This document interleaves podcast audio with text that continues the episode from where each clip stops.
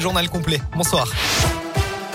Bonsoir Alexis, bonsoir à tous. À la une de l'actualité, le bout du tunnel pour le pass vaccinal. Après 2 semaines de débat houleux, le Parlement doit accepter dans quelques heures le projet de loi controversé qui doit transformer le pass sanitaire en pass vaccinal.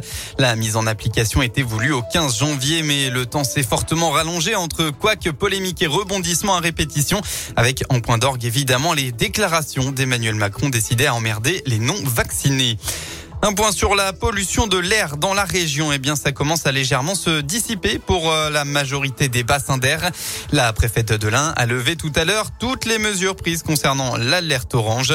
En revanche, le bassin lyonnais et la vallée du Rhône restent en vigilance orange. Dans l'Ain, macabre découverte hier matin vers 9h30 à Ambutry, sur un chemin de randonnée, un homme d'une 50aine d'années a été découvert en arrêt cardiaque par des chasseurs. Ces derniers ont tenté de réaliser un massage cardio-pulmonaire, mais en vain, l'homme était décédé à l'arrivée des secours.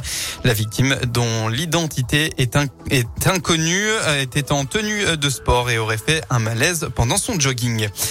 En Haute-Savoie, une petite fille de 5 ans est décédée hier après un accident de ski sur une piste bleue de la station de Flaine, d'après le Dauphiné Libéré. Un skieur d'une 40aine d'années l'a violemment percuté. Il a été placé en garde à vue. Une enquête a été ouverte pour homicide involontaire. La vitesse du skieur serait en cause. Dans le reste de l'actualité, le déficit public de la France sera finalement proche de 7% du PIB en 2021. C'est ce qu'a déclaré le ministre des Comptes publics au journal du dimanche aujourd'hui. Pour rappel, le gouvernement tablait encore sur 8,2% l'an dernier grâce à des recettes fiscales plus importantes qu'attendues et grâce à un redressement des comptes de la sécurité sociale. Les sports, suite et fin de la 21e journée de Ligue 1. Le Clermont Foot corrigé une semaine après son match nul face à Reims 0-0. Les Clermontois n'ont pas existé sur la pelouse de Monaco. Les Auvergnats se sont lourdement inclinés 4-0. Le club descend donc à la 16e place. Un peu plus tôt dans la journée, la claque pour Bordeaux qui s'est incliné 6-0 à Rennes.